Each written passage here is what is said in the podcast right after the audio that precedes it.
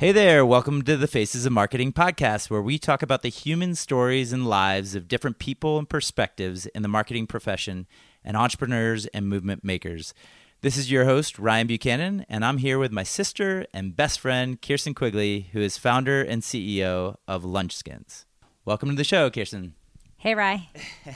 this is going to get weird. Yeah, this is going to be a different kind of podcast because because uh, you're my sister, and the audience is going to hear stuff um, about our family and just all right. of the things that, um, you know, not only family stuff happens, but also being in a family of entrepreneurs. Yeah. And mom and dad are both entrepreneurs. Yep. You and I are. Yeah. And um, sister Shannon has been super supportive in Absolutely. both of our things. And so it's gonna be it's gonna be fun to get into some good stories here. So with that, um, just uh, you know, you a lot of people don't know. At least my friends don't know that um, you were born in Sasebo, Japan, mm-hmm. on a mm-hmm. naval base. Then mom, dad was stationed over there, sixty-seven to seventy.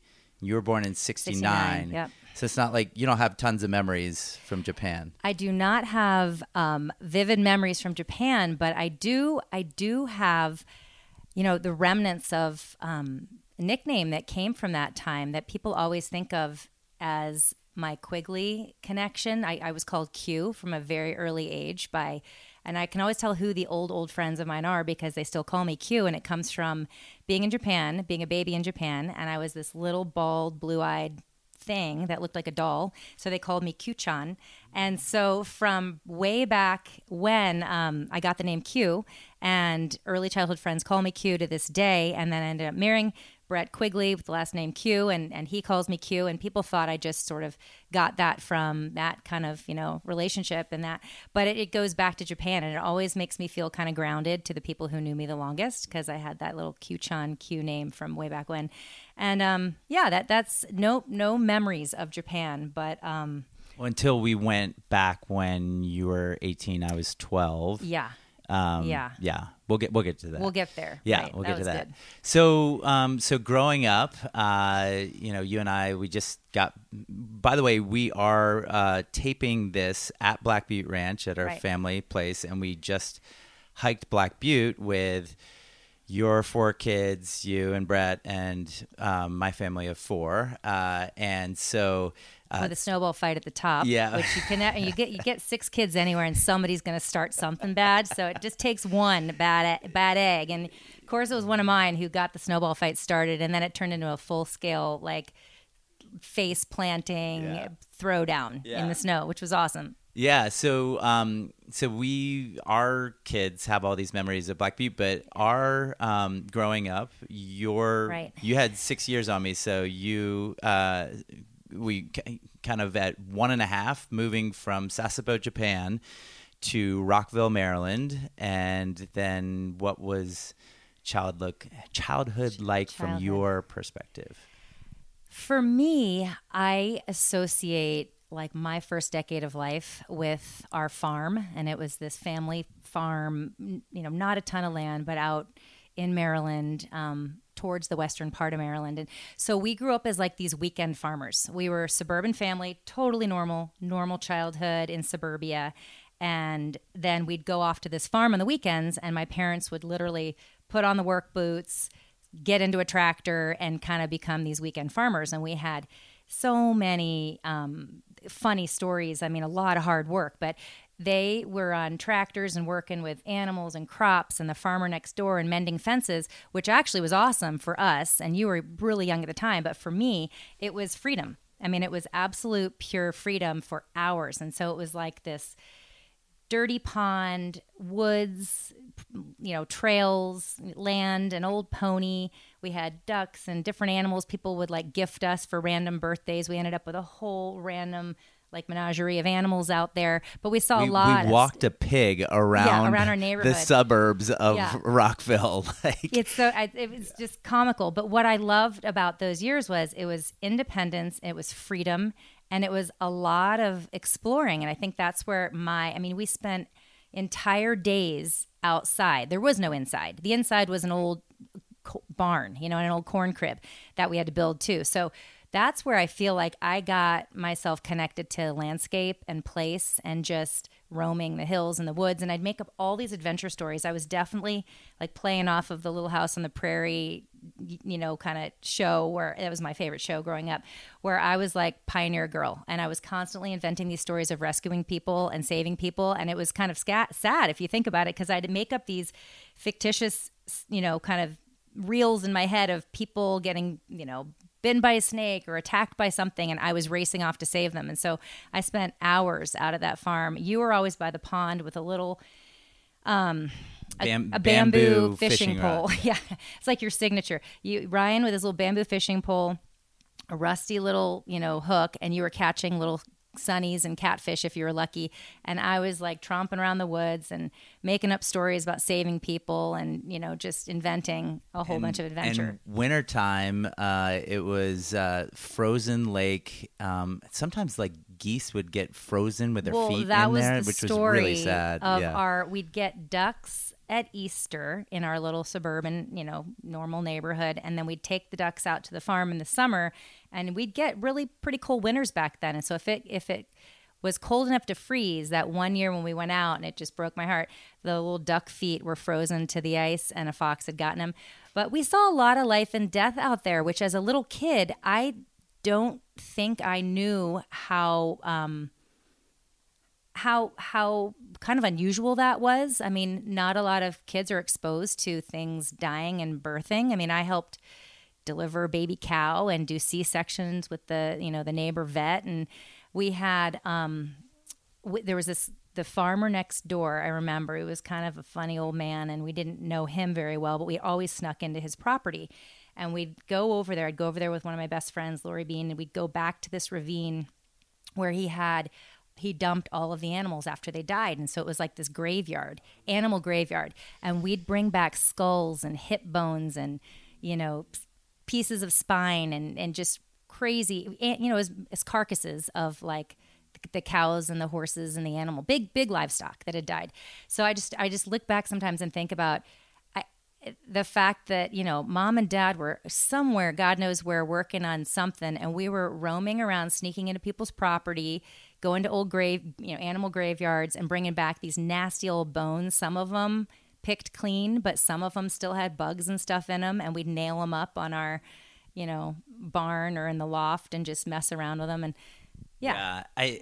What's funny today because you always reflect yeah. on how you grew up and all of that, and um, you know, we talk about mom and dad going to a farm on the weekend, like after they've worked their butts off all week, and then yeah. they would like their idea of re- relaxation is uh-huh. like working the farming, fields and farming, or like yeah. in the yard. Like they'll Gardening. come out to they'll come out to Black Butte where all there's so much recreation all around, and it's just like paradise on earth with all these hikes and everything, and dad'll be you know um, planting plants that aren't gonna last because it's the high yeah. desert here but yeah. it's just it's, it's instilling the work hard, play hard, but then work hard again.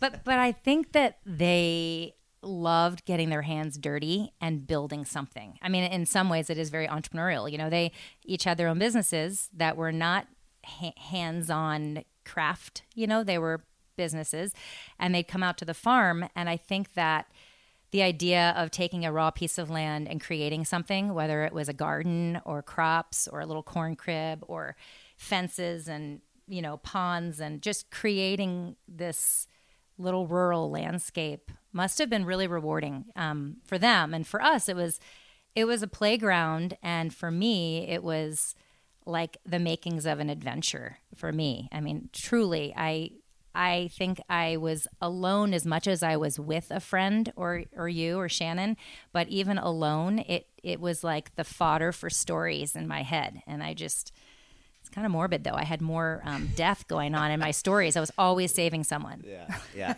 so, just for the audience sake, I'm going to call Sister Shan Sister Shannon because my wife is named Shannon, and my, have, my sister-in-law's named Shannon. Yeah. So, uh, Kirsten's kids, my nephews and nieces, have three Aunt Shannons, so yeah, it's very confusing.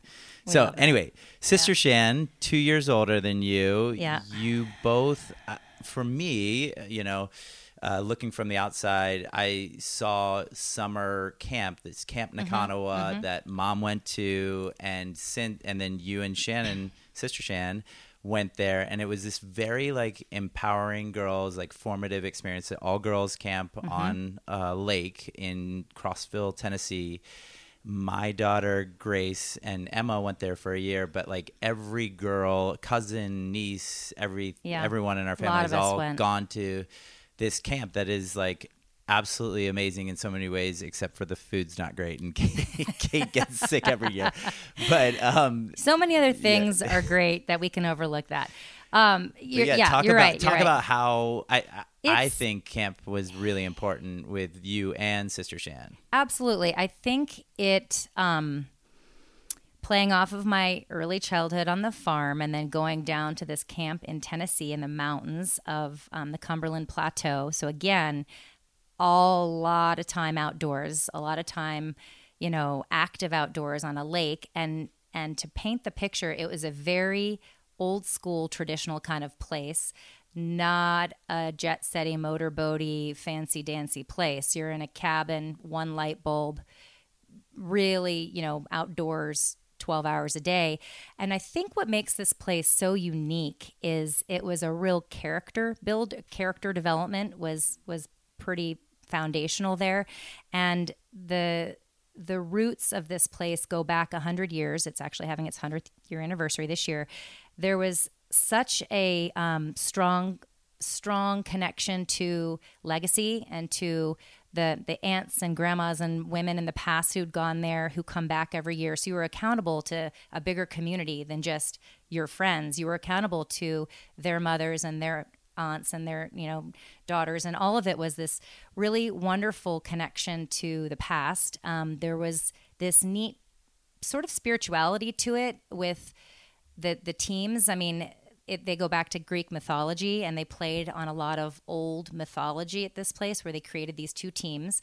And yes, there was a healthy, healthy dose of competition, but there was also a real healthy dose of sportsmanship and leadership. And I think that's where I really cut my teeth as a leader because You were Yeah. our family lineage uh, that all was blood related was Amazons, and then Yeah, everybody else was Valkyries. Valkyries. Yeah. yeah, we can get into cheers later. But we'll and I would get like three to four minute voicemails from Dad after visiting about the battles between the battles. Amazons and I mean, Valkyries. war canoe and, races. yeah. And so what I what I loved as a young girl was big big focus on um, sports and activities, right? But then as you got older, uh, you became the leaders of this group of of girls that were you were taking into different competitions, but also you were meeting once a week and having um, kind of a a special sort of empowering you know meeting in, in secret place in the woods. And it's always a lot of secrecy a lot of tradition. But i had an opportunity to really step up and for you know six weeks of the summer create kind of create the agenda and set the pace for 60 to 80 girls that you were in charge of. And you were their motivator you know the motivational speaker their um, a little bit of devotions and spiritual leader and their you know kind of go into sports and and also just build character and and learn how to be a good person. So so much of that was not just you know playing sports together and being a good you know having good sportsmanship but it was also thinking deeper about you know the kind of person and kindness and consideration and character and all that stuff And now for our daughters, like what I love the most is they take their phones away right away, Yeah, and then it is you a can email them, but then they print it out. It's you have to like, read it like a letter yeah Oh, I love that part. That's great. that anything to get to just uh, sever the the uh, over Addiction. addiction yeah, Yeah, the yeah. addiction to the phone we are a big fan of that you know i'd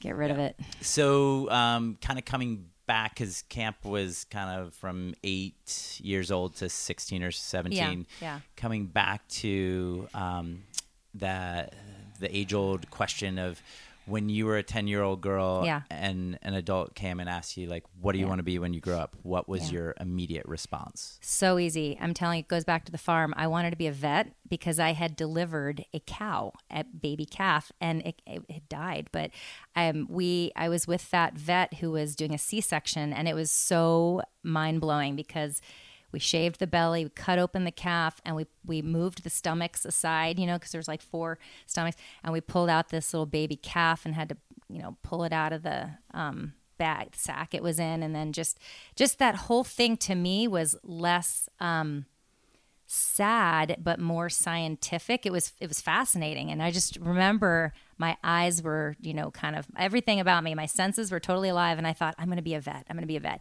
and those were the years when you know we had so many animals coming and going. Like you said we, you know, dad got a pig for his 40th somebody would drop off a goat they didn't want. You know we had ducks. We were just constantly like collecting these animals.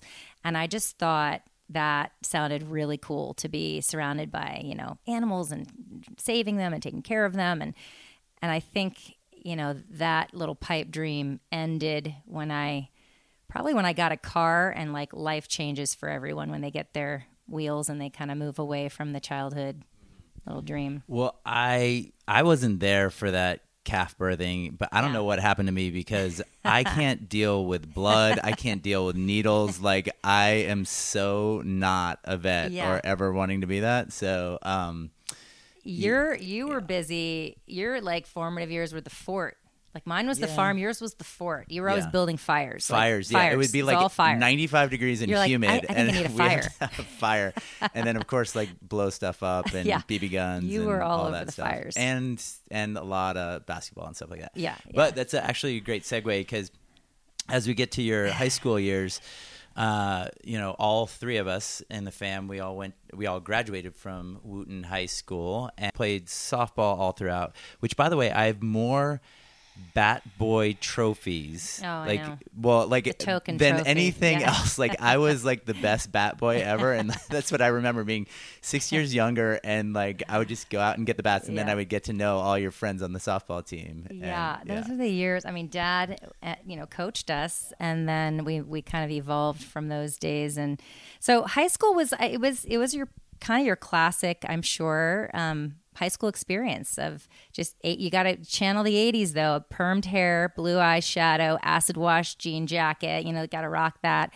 Um, we were fully '80s kids. I was, you know, '87 graduation. So. Um, And you and I both are. I just finished Series Six of The Americans. Which, oh, I'm I'm yeah, you're starting. The whole Yeah, family's watching that, but like the the attention to detail on the acid Oh. wash jeans and everything about the 80s and it's filmed where we grew up all Yeah. in northern virginia and, and suburbs of dc and so it's just like I- Flashback yeah city. and feathered hair. You had like the farrah fawcett I feathered hair. fully yeah. permed and feathered and you know the makeup going strong and the blue blue was in. But you know it was great great childhood. I feel like great um you know charmed kind of childhood and, and high school experience not with its without its own ups and downs and heartbreaks and silly stuff like that but i feel like you know we were lucky like no big traumas in our in our lives and really supportive parents and and demanding parents in terms of expectations and stuff. So we all pushed ourselves pretty hard. You know it was sports and academics and setting the bar pretty high um, you know for for ourselves and public school throughout and yet I, I don't know where i saw this but it's one of the one of the best public school systems in montgomery county and so Yeah. but and just literally like the level of expectation of going to college i've do you know this is my 20th podcast interview so milestone with you. Um, but it's fascinating to see how different people have different expectations both from the school system and also within the family of like you know do you even need to go to college? You know so i've mm-hmm. interviewed some folks who it's their first in the family to go to college and things like that but like within our family it was you know the bar Yeah. was high. Like there was no question that you'd go to college and tour colleges and you know apply to some of the best. And so was what was the factor? And then there's your own self drive but you went to stanford like the decision to go there or to what was your mindset like as you mm-hmm. looked at a bunch of different colleges? Well, even just, you know, something you said about expectations in our family, honestly, high school was so competitive. Our public high school was so, so sort of a pressure cooker. It was so competitive, even when when we were there. And, I, now I know, you know, so many kids feel this, but I was driven more by my peers and more by my internal motivation and peer, you know, what I looked left and right and saw people doing was so impressive to me. I mean, again, pretty diverse too. It was not you know, we we had a pretty maybe it's just the offshoot of DC where there's more diversity. We had a pretty um, pretty competitive, pretty hard charging group of people in our own class, and maybe it was Racially diverse and the high Jewish population. I think um, like Asian and Jewish, Yeah. and Indian. I mean, we had we had a pretty diverse group of kids in my class that I'm still, you know, I'm still in touch with. But um, I'd say more than family pressure, there was a lot of um, a lot of healthy pressure coming from our own high school, just regular public school kids who, you know, set the bar pretty high for me. So when I think about, and it's funny because, you know, I think about the decision to go to Stanford, we didn't have the internet. We didn't have any way to be searching up schools and looking at facts and checking things. I, remember being a little kid back when we lived in Rockville before we even moved to Potomac and seeing the cover of a Stanford magazine or a brochure for Stanford at our neighbor's house.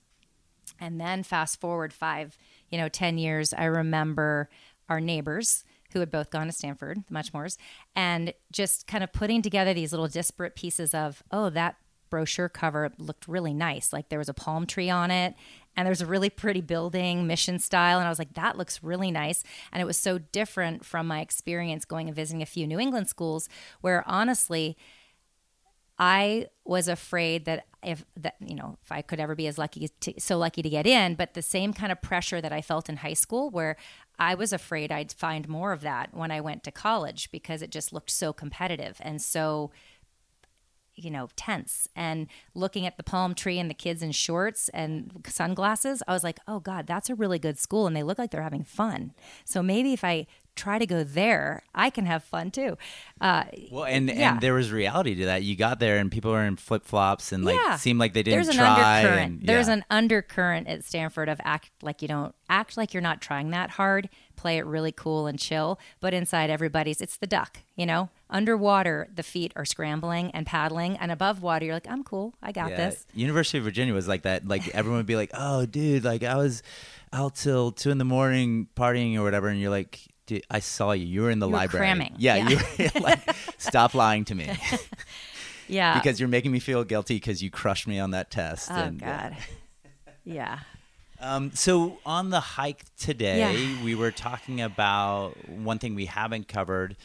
We said we'd get to it because you were born in Japan, but we I don't know if it was dad being the Navy, mom being a huge adventure and like Mm-hmm. loving cultural experiences and things like that. But we did some pretty formative international travel, and Mm-hmm. I think that was pretty um, foundational to like um, scratch the itch and like give you even more of a passion towards travel and adventure and things like that. So, Yeah. what I know when we went to when I was 12, you were 18. We went to Mm-hmm. Southeast Asia. Jap- yeah, so it was Japan, Hong Kong, Thailand, and Burma. Mm-hmm. And like, what stood out to you from you know 18 is this formative time? You must have just graduated from high school Yeah. right before going to Stanford, and like, what uh, what stood out to you Uh, about that trip? Yeah, you know, it was a pretty seminal trip for me because I think, you know, you're you're still young, but you're starting to look ahead and see your break for independence. And I'm starting to think about going to the West Coast and being on my own and being independent. And we went on this big journey to Southeast Asia. And part of it was, you know, I was born in Japan and it was this, hey, let's go back and sort of see what what that's all about and and mom and dad always were really great at not being afraid to take the road less traveled and to go to places that are not necessarily very popular i, I know we had a a few um, cousins and aunts and uncles and maybe even friends look at our trip itinerary and go, "What? like, why are you going to Burma?" You know. So it was it was definitely off the beaten path, not your typical trip. But we can't forget mom and dad's tradition of yeah, uh, Sister Shan, real serious with her boyfriend. oh, they were um, testing out test yeah testing out who ended up becoming our brother-in-law who's like a brother Awesome. to us Yeah, like awesome. amazing um, but he's from Kentucky, never left the states, never, you know. And Right. here we go to Bring him to Southeast Asia. That's a and good go idea. to like literally like way um, pottery villages in Japan that are like way off the beaten path and like crazy um, rafting experience in outside of Chiang Mai in Thailand where Yeah. our guide was not experienced. It was like we almost lost Sister Shan because she got sucked under a rock. Like th- when we talk adventure, These this were is not real. luxurious. No, we were we were carrying our backpacks. We were walking through jungle. We had a, a guide, and again, pre-internet, pre-information overload. You had to write six months in advance a friend who might know someone who could put you in touch with somebody else who might be able to get a travel tour, you know, guide who could take you through a certain part of the country. And so we were truly on dirt roads with somebody we'd never met, putting all of our trust in this person, late 80s, to walk us through the northern Thailand jungle and, you know, wow, because cobras and 800 farmers die every year from cobra bites. I mean, crazy stuff like that. That And we had just experienced a snake show like the, the day, before, before. which was bad timing on his part, like really Uh, bad and Chris timing. was just Freaking out. terrified, and yeah. yeah. But but I I will honestly tell you that the it's still very palpable to me that the time the time when we we when we'd find ourselves in these little villages and there'd be you know we'd be sleeping in the loft above a water buffalo or we'd find ourselves walking into another little village a half a day later. And I, I remember just pulling my journal out of my backpack and ripping out a couple pages and pulling out my pencils and just starting to didn't know the language but just starting to communicate with these little kids and draw stick pictures and you know couldn't even really write messages to each other. We were just drawing pictures for each other. And i had this strange sense of c- comfort. I, I don't know what to call it but it was this feeling like i like being a little bit out of my comfort zone out of the familiar places you know because i feel really alive and really um, just present and, and turned on to my environment my And situation you're learning. You're learning so much more when you're learning new cultures and all of that. It's like all this like social and emotional learning that is Yeah. is so kind of like I don't know. You just feel yourself growing. You know. I have always, I mean, from that trip, really planted um, probably even more than all the formative years at the farm, but planted this notion of, you know, exploring, exploring places you don't know and being really comfortable without all the information, without all the, the, the things you need, just that kind of set out and look, search, you know, look for new things, meet new people, experience new places, be comfortable with being uncomfortable in those places, and just um, really kind of enjoy the journey. And so it, it definitely led to my um, my kind of my path in college too was very focused on um, international health and the, and the environment and just sort of a global look at um, a lot of these you know kind of developing countries and and places around the world that um, that that's where I kind of found my calling and ended up and maybe I'm fast forwarding here but wanting to recreate that experience and by going into the Peace Corps. And I, you know you and I both know I, I didn't go into the I got into the Peace Corps it was early 90s Gulf War and they canceled our programs. But I remember being um, just really sure of that path that I wanted to go back and do something like that in another part of the world. And I think I got into Mali and Africa and then they canceled the programs and I didn't end up going. But um, it definitely those early childhood times of one spending a ton of time outside knowing your landscape and two then traveling to places that were unknown but felt strangely kind of comfortable and familiar because you were you know in that zone um, and then Yeah. So, and the Africa piece was the testing your now husband to see if he could hang with the family uh, and all of our craziness. And that was 90. So that was like the year before you graduated, where you Yeah. would have gone into the Peace Corps the next year. After that, Yeah. Yeah. And so that was me being the little brother and having lions walk in between our tents and like I was like the um what is uh, I was like the ultimate in birth control or like you know so You were I was in the tent with You you, and. Brett and Yeah. like mom and dad love that so there's nothing going on in your tent and then when the lions walk past and we could hear them breathing as they're walking past I am on top of like it's a Sandwich. sandwich, yeah. so you're on the bottom, Brett, or I don't know, but like all of us were as far away from the edges of the tent, yeah. And so, yeah, Um, you but- were our third wheel. Yeah. like our little but nuisance. that that trip to me had more of an impact because like Yeah. that was like so much like vast, beautiful, great outdoors, exotic animals, all of that stuff, and so that had to have an somewhat of an influence on you to go, oh, it would be awesome if I could do the Peace Corps in Africa, and then also what I remember, you're you know you're in love and not quite engaged yet when you applied to the Peace Corps, but I remember Yeah. a Probably consultant not the best idea. yeah, it was like you're gonna be gone for almost two and a half years. It could You- change you. yeah.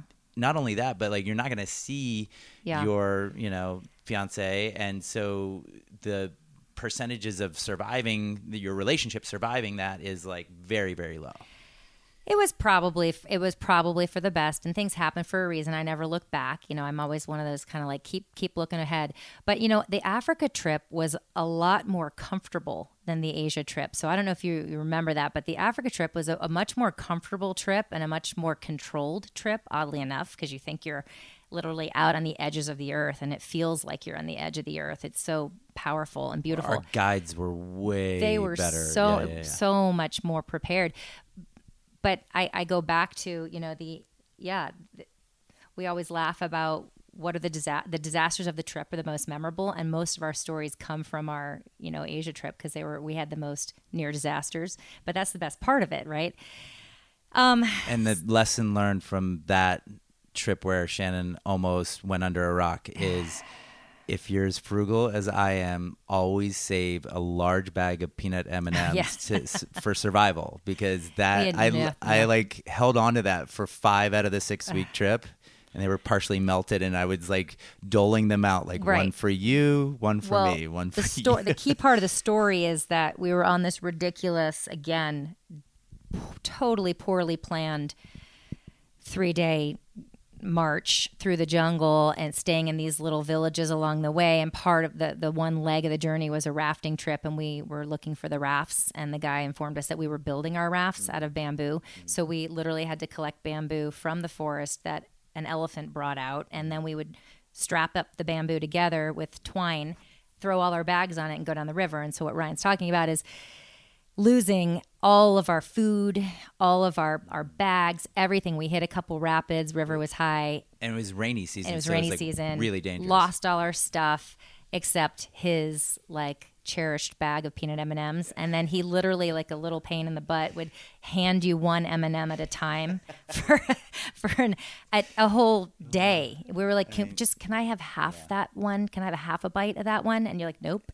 Yeah. Well, I mean, to, f- to be fair, like I, I turned to mom and I was like, "Are we gonna make it gonna out of here alive?" and then we wake up the next morning and the next village was literally 200 yards down we the could path. have Yeah, gotten there, eaten, and slept in a normal place, Been but fine. no, it didn't Yeah. work. Didn't work. but we wouldn't have the Yeah. story. So See, it's all like, about the story. we like the story. Yeah, it's all, it's all about the story. takeaway is the story. Cool. So, um, so you moved to Seattle. Yeah. Um, when you were 24 or so with Brett and the reason why that's really important for me, um, I do think that what you were doing professionally in Seattle kind of led to this environmental piece and uh, starting Three Green Moms, and we'll get there. But I moved to Portland a year after you were in Seattle, and so like we hung out all the time and had all these outdoor adventures. Yeah. Yeah, It And- Seattle was a chapter of my life that I still feel like um, is a bit of the glue that's glued me and you together. It's glued me to a part of the country that I feel is like a second home. Um, it's a lot of my firsts. You know, my our first Brett and I moved there in 2000, and it was our first home, our first dog, our first child. Did I say 2000? I meant 1995. Yeah, Yeah, it was- 1995. yeah, 95. We were there. For, we left in 2000. 95. And Connor so, was born in. he was born in 97. Jack was born in 99. And, you know, we, we sunk our teeth into Seattle with this strange sense of urgency, like we knew we might not be there forever. So we were going to cover as much ground as we could. And we did. I mean, and a lot of it you and I did together too. But, and we built this wonderful extended family out there who many of them are still our, our very close friends today. And we ended up, we end up going out there to Seattle or San Juan's or even Black Butte to continue to like build these relationships. And what I find so rewarding is, um, just by sheer kind of times that we've we keep reconnecting with these families up in Seattle. Our kids are now friends, and, and because of social media and stuff, they can continue to be in each other's lives. But they're now building their own relationship together. My daughters with some of our Seattle friends and their daughters, and it's been incredibly rewarding. But Seattle was like a giant playground for us, and um, you know, Brett was hard at work in his medical training and doing his residency gone all the time and remember you came out and we Yeah. we we He worked 150 hours Oh, one yeah. week. Like literally, Literally. had 12 hours of sleep for an entire week. It's Yeah. just it's not legal anymore. it's not it's not it's not it's crazy but i do remember a couple times where he would get home i'd throw him in the car and we'd be on he'd promptly fall asleep and he'd wake up and we the joke was he'd wake up in a different place every time. He never knew where he was because we were i was constantly like trying to make the most out of this chapter this five six year stint we had. So he woke up on a ferry once and he was like where the hell am i? And i said we're going to we're, we're biking bainbridge island. He's like what? Or we just you know we just you some did some killer hikes. we did the he- enchantment yeah. lakes is one of my favorite uh, Well, trips that you one and we I did, without him. Yeah, Yeah, that's but right. There's some ones, and then I I don't know why I made him carry Connor, who's just yeah fat, fat, baby happy baby, but big and like Brett's Big. exhausted, and we're hiking up these massive inclines. We did Rainier. yeah. We did a lot of good stuff um, in Seattle, and again, I try to get us back there um, every couple of years because it's just kind of a fun playground for us.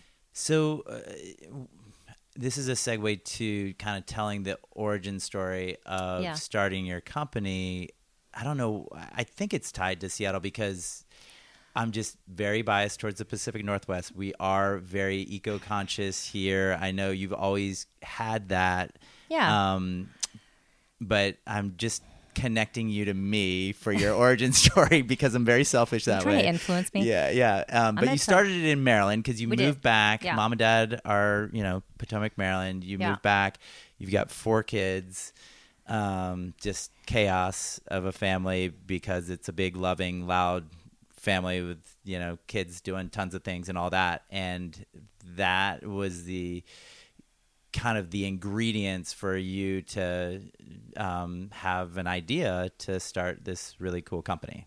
You know, I think that the layers of all of your past and the things that influence you just kind of build up and build a fabric of who you are. And so, f- for sure, the time spent at the farm in my early childhood and the time spent you know at, at camp in the hills of tennessee and the times we went on these trips and we spent more time just hiking different landscapes you know from jungles to meadows to grasslands to whatever and the time spent in seattle definitely weave you know a fabric of who you are what you value what you care about. And you know outdoors and nature has always been a huge part of what i care about and you know led to a real passion for the environment but the concept behind lunchskins and you know the company three green moms was really born around the kitchen table truly as out of need. I think sometimes like you know the, the, the best ideas come out of what you need right then at that time and, and how are you going to get it and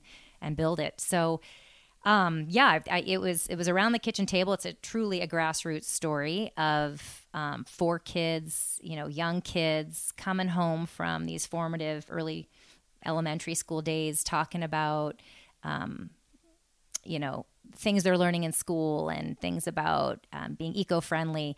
And i was looking around at our lifestyle thinking i was really mindful but packing 20 lunches a week in plastic baggies and just blowing through tons of them. And i think it was really that aha moment of that statistic that one of the older boys you know connor jack had said or learned that 20 million plastic sandwich baggies are thrown out every day in school lunches. And i think that just kind of catapults you into a di- me into a different mindset of okay well what are we going to do about that? And how can we make something that's you know better greener more sustainable? And so it just it, it led to that idea of these little things. And right now um, at that time kids were learning a lot about big stuff. It was you know solar panels and priuses and this is all back when all that was really hot. But if you want to empower and create you know change makers in your family you got to dumb it down to what can they do? How can they be part of this movement this environmental movement this of being more eco-friendly? And so you know through a lot of trial and error and even working with one of our aunts aunt hope in texas who helped build some of the early prototypes of lunchskins we came up with the idea of you know we can we could really have a big impact on something a small change in your life you know single use plastic, disposable plastic. I mean, plastic is a pretty new concept. It's been 50 years, six, 50, 60 years that we've been, you know, just as a as a culture and as a world kind of using tons and tons of plastic. So, um, Lunchskins was truly born around the kitchen table. Because plastic is so convenient in the moment if you're not intentional about what happens downstream. Like, plastic's great. It's like you, plastic bags at the grocery store or whatever. You just throw it away, and if we didn't have to worry about the planet ever, like plastic would be totally fine, right?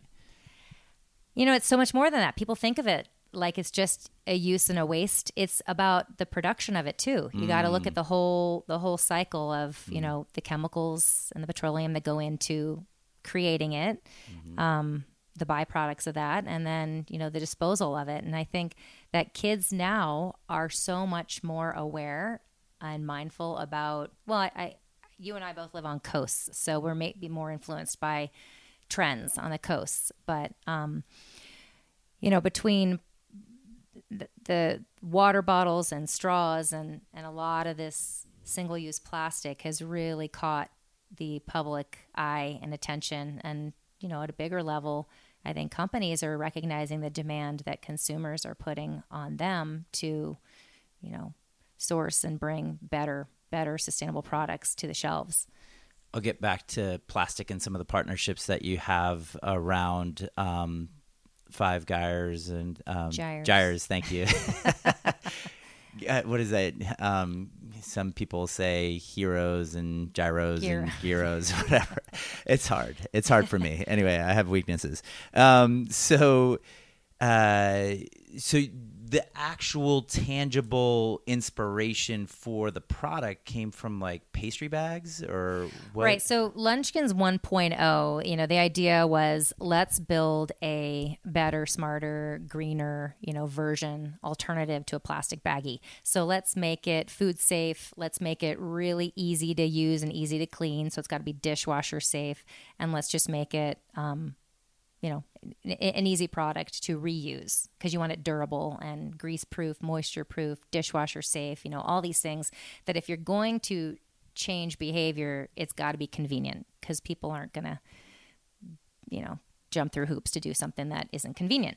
So the early stage of Lunchskins was building something that was reusable and durable and dishwasher safe. And we did that and it and it's, you know, graphic too. Beautifully designed custom graphics and you know great really really well received. And we had just such early lucky success kind of dumb luck. You know we within a year or two of launching the business we were in oprah magazine and it was just kind of this wild ride. We were like holding on to the tail of this little idea this company. And um, it was awesome and it was fun and you're building this team of women and you're just having a great time.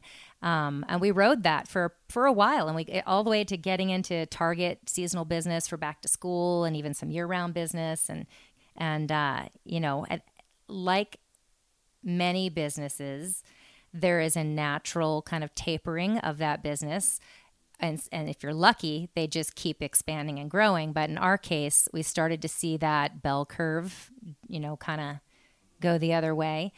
And I think that's when, you know, rubber meets the road and you got to figure out, okay, you had you had a good ride. Are you in this? Like are you committed? Are you are you going to keep growing this and building it and figuring out what, you know, Lunchskins 2.0 looks like. And I think that's that's where the real journey for me as an entrepreneur came and took off. And yeah, I want to stop you right there because I, you know, I self-identify as an entrepreneur. I meet with hundreds and hundreds uh, year around, you know, around the year. Um, I have almost never seen a story where it w- it seemed so easy at first. It was, and I remember, you know, you sitting around the table um, with some others on the team, and it was just like, oh, this is like this fun little idea. It's not really a company. It's just like it's just this like fun thing that we're doing, and it's just, and I'm like, no, this is a real bit. Like this is catching on. This has all the ingredients of starting a movement and and because like then Target picked you up and you catapulted you into major growth. But then you you know we talk about it started to, um, you know, there were issues like Target had 90 million of their customers have their ATM that hack that oh, happened, oh, yeah. Yeah, and yeah. that you that like created this. Um, this like vendor audit that they did or something like that and so they pulled back a little bit and so then you had to go hey do i do we want to die a slow death here uh, or do i want to yeah. like reinvent the company yeah and and you know may you may be overselling a little with the the idea in the early the early days of this being oh this is easy this is fun. I think i always felt like no this is not a hobby this is a business. Like i'm i'm working at this business. But um you're right in saying that it it was a very b- different business when we started than it is today. And in fact you know we have a very small but mighty team and we take it really seriously. And and i think um, we did have early success and sometimes that lets you get a little comfortable a little too comfortable when we should have been a little hungrier and a little more um, informed about where we were going with you know just just really looking ahead down the runway to see what we were doing and being intentional about it and where we were going. I think we were a little reactive in the early days. It was it was coming at us. We were getting good press. We were getting you know good business and and, and it consumers were loving it. Like and consumers were loving it. Yeah. but but honestly um there was there's a the one great thing about lunchskins is also a little bit of a of an achilles you know heel too, which is they are durable, they last a long time, and so we weren't you know the repeat customer model is it was not working for us. Yeah, we've used ours like a thousand yeah, times. Okay. Yeah. But we need to freshen that up. So Well no, now we're buying a new product. Yeah, so. right, right. And so, we'll get so to that. Is, but but I want to get to pain okay. first because it was painful. I, I yeah, I want to hear more about. You want me to suffer? Yeah, I want to. So, uh, you know, Squirm we talked about this chair. on the hike a little bit, but like right about four years ago, yeah. there it was this kind of like shit or get off the pot moment of like I'm gonna really need to reinvest hard and kind of make a bet, um, bet the company type of move on this new product. There is also, yeah. you know, uh, some you know some ownership things happening yeah. and things yeah. like that. Like all that was really really stressful. Breakups are hard breakups are hard and and you know there this this was a journey with you know friends and partners and there was a point at which it it was um it was time for some who just didn't didn't want to keep going down the same path that we were going and we didn't know what that path looked like. There was a lot of uncertainty. Um, we were really doing some soul searching and we were doing a lot of digging deep to see if our mission was aligned, if our core values were in place. Like, what does this company want to be? What do we want to look like? The days of kind of reactive were shifting to proactive. What what is Lunchskins? Where are we going with this company? Is it one product? Is it many products? Who? What does our customer look like? How are we going to drive forward? How are we? And and I was sort of at that point, as people were stepping back and saying, you know what, I'm not sure I'm, si- I'm signed up for this. So we, you know, number. It was a num- high risk path. It was a high risk path. The, the, you know, the money was not flowing in like it had been before. Some customers were pulling out. We just didn't see clearly where we were going, and yet we were soul searching, trying to figure it out. It's it's messy. It's complex. Um, money was on the line. You know, how were we going to keep funding this direction that didn't necessarily have a real pipeline of business and customers? And so it it it was. You know, I, I told you it was around the time of your 40th birthday party, and I I was just a ball of internal, you know, stress and nerves and fear, but trying to look again the duck, you know, trying to look calm on the outside, like I had this, I knew what I was going to do, um, and it was it was the one of the hardest seasons of my life. I considered a six month. Um, really painful period. I mean, just lost no weight, no Yeah. sleep, didn't want anyone i didn't want to fail i just i was so afraid of failing and being vulnerable and looking showing too many cards and looking like i didn't have it together and i just um, you know i so so badly believed in this concept that people are looking for better alternatives. We're moving in the direction of more sustainable choices in our lives as opposed to less and how are we going to get there? And how was i going to get there with a product that was not new anymore? It had been around we'd already had the good press we'd already had a couple big partners and and how was i going to build this company on the backs of something that no longer had that fresh you know kind of the fresh legs Yeah, so talk about how you created the how you got the idea for this new product which is similar Well, it's the same. It's the Yeah. same mission and values. I mean, we're a mission-driven company, and so Lunchskin's mission is is to really um, replace, you know, pla- single-use plastic and really help eliminate and replace with better, smarter, greener alternatives. You know, and we really at this point in the game, there was no reason not to um, kind of think big and and innovate because we were going to die a slow death if we didn't. So the idea and you know and as we all, we all know in kind of as entrepreneurs, ideas are the easy part. That's the fun part. The hard part is building a really great quality product and then getting it to market and then scaling it profitably. And I think that's that's really that was my challenge. describe the product. Yeah. So what we what we realized was, you know, Lunchskins had a good niche following. A- a- there's a really loyal group of people who care about reusables, care about environmental sustainability. But what we wanted to do was we wanted to go big. I wanted to be a household name that replaced plastic baggies. I wanted to sit on the shelf in grocery stores next to Ziploc bags.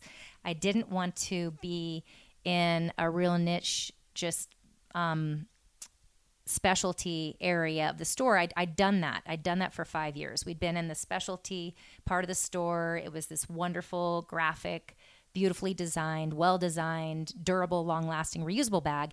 But what I what I had not done a very good job of was listening to feedback and customers. And what I started realizing when I just sat with myself and sat with, you know, the the sat with the fear and the discomfort of where's this company going, I kind of listened in my head to some of that feedback. And the feedback was, can't you make recyclable lunchskins? Can't you make something that's biodegradable? I don't want to reuse it, or I don't want to, or the cost is too high. And all these things were like bouncing in inside my head, like, okay, so maybe they're high, they're, they're, we need to make something more affordable. People want something more affordable. Okay, people want something disposable. Sadly, I had to come to concept, come to grips with the concept that maybe I just need to make a more affordable, more accessible lunchskin product that everyday people can wrap their heads around. Everyday people can um, find in the store because we were also so remote. Like we were located in these parts of the store you'd never go to. And when I when I remembered doing some little um, in-store tests and stuff in say a, a Whole Foods, seeing a woman run by with you know a gaggle of kids behind her and stopping her and saying hey what do you think of this product would you use it and it was our reusable bags she'd say yeah i'd love it but i've, I've never seen it i wouldn't unless you were in the food storage aisle, I would never know where to find you.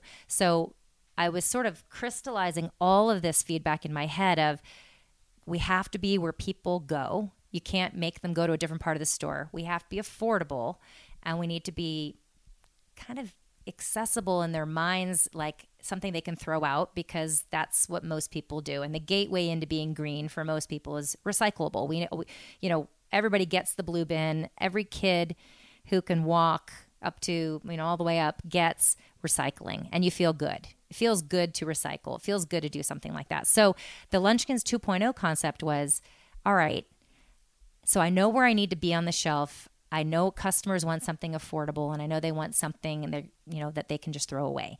So we came up with the idea of, you know, a box of like 50. So you're not really doing these one-off things. A box of 50 recyclable, biodegradable paper bags that, you know, plastic free.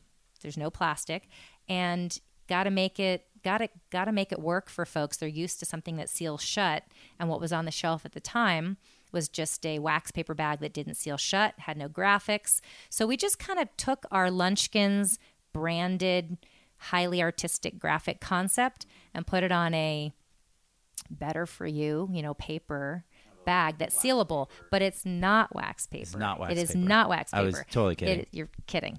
It's uh, it's awesome. I'll tell. I mean, just segue for a second. It's glassine paper, which is what the original potato chip bags were in the early 1900s, because glassine is a type of pressed paper that is so tightly pressed, the fibers go in one direction that it creates almost a glass-like look, and it's impermeable to you know, grease and moisture. I love it's- learning new so stuff. It's really functional, really cute, and um, I think it delivers what people are looking for. You know, it's under five bucks. You get fifty bags, and a, you're right there on the shelf. and that reinvention of the company um, led to Target and Whole Foods nationwide, and maybe even in Canada, and a few um, o- other Yeah. accounts, all just Yeah. really picking up on it.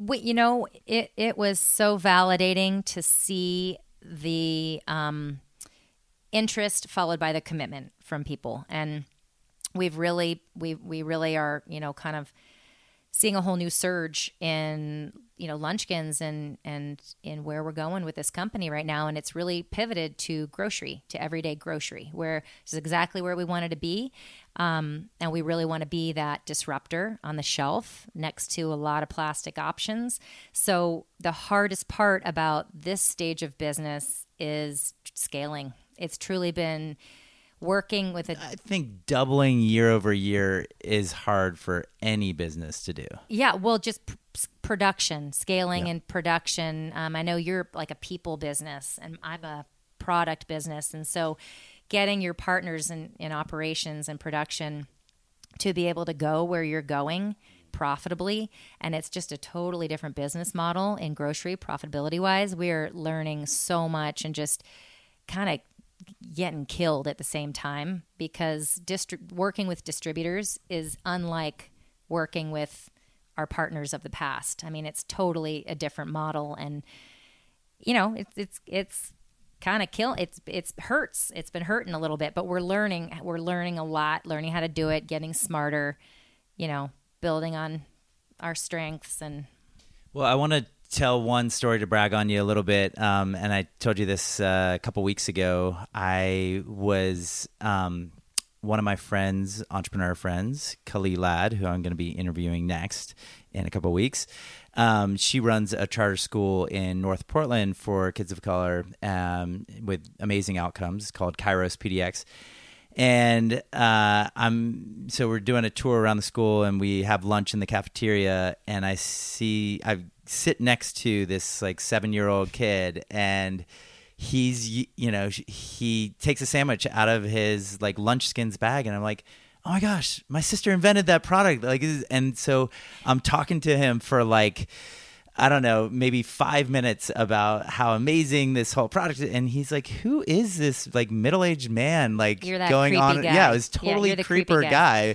Like that he's like, Okay, enough. Like I don't my mom probably makes me use these like I don't even care. Like they're cool, but like fine. Like let me there's get back. nothing cool about them. Actually, I'm sure he was like, "What is this dude talking about?"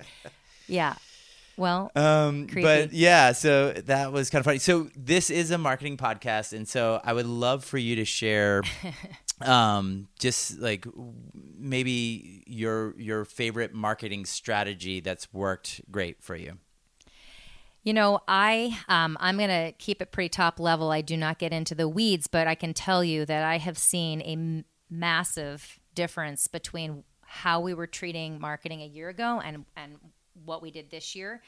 Um, and I've got awesome. I mean, Shannon's my right hand. Got another Shannon in the mix too, who just runs uh, the marketing side of of Lunchskins and has been doing a great job. What we what we learned was we had marketing operating by itself and sales doing its thing. And when we married the two and really collaborated and really started driving awareness and engagement around where we were in store, we're a you know a business that 90% of our sales 90% of our business comes from our relationships with stores as opposed to just being an e-commerce website business.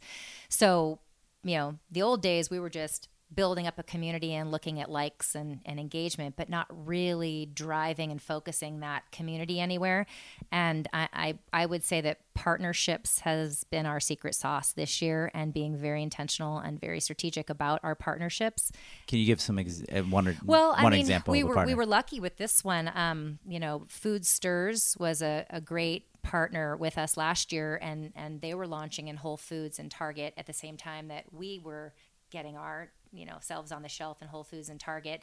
And so being able to kind of team up together, and they're all about organic baking in you know in these boxes, um, kind of the new age Betty Crocker, but better. Um, and Sarah Michelle Sarah Michelle Gellar is the kind of icon behind that brand um, and and just just being able to align our values and mission with other good for you better for you brands in stores where we are has been and on shelves where we are has been incredibly powerful because we're able to tell our story with teamed up audiences and collaborate on those you know again shared shared values. And just the ripple effect has been so much bigger so much bigger. I mean annie's is another one. We're doing stuff with in january. And so just i think just being um it's crazy that it, it's so basic but we we just weren't doing the obvious. Sometimes you got to step away and go what are we not doing right here? And when we realized we weren't treating marketing like it was an integral part of our sales strategy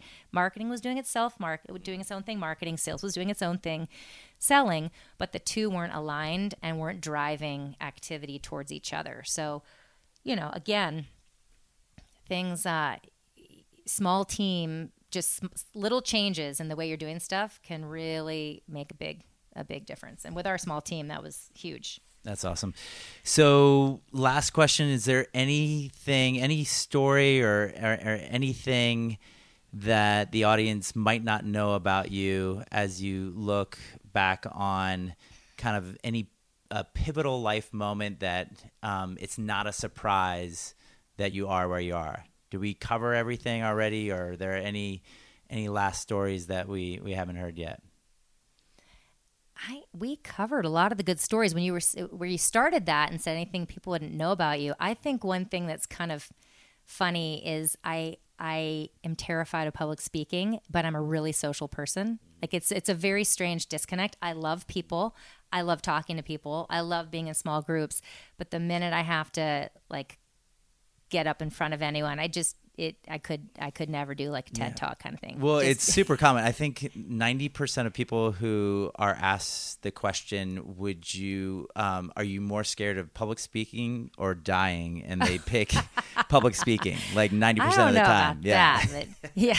it is, it is a very real fear. So, well, thank you Yeah. so much for being on the show, Awesome, Q. Ray. Yeah. Uh, it was great. And I'm really excited to get some feedback on what people think of Yeah. our story. That was Uh, fun. it was great. Loved it. All I'm right. going to interview you next. Yeah. All right. Cheers.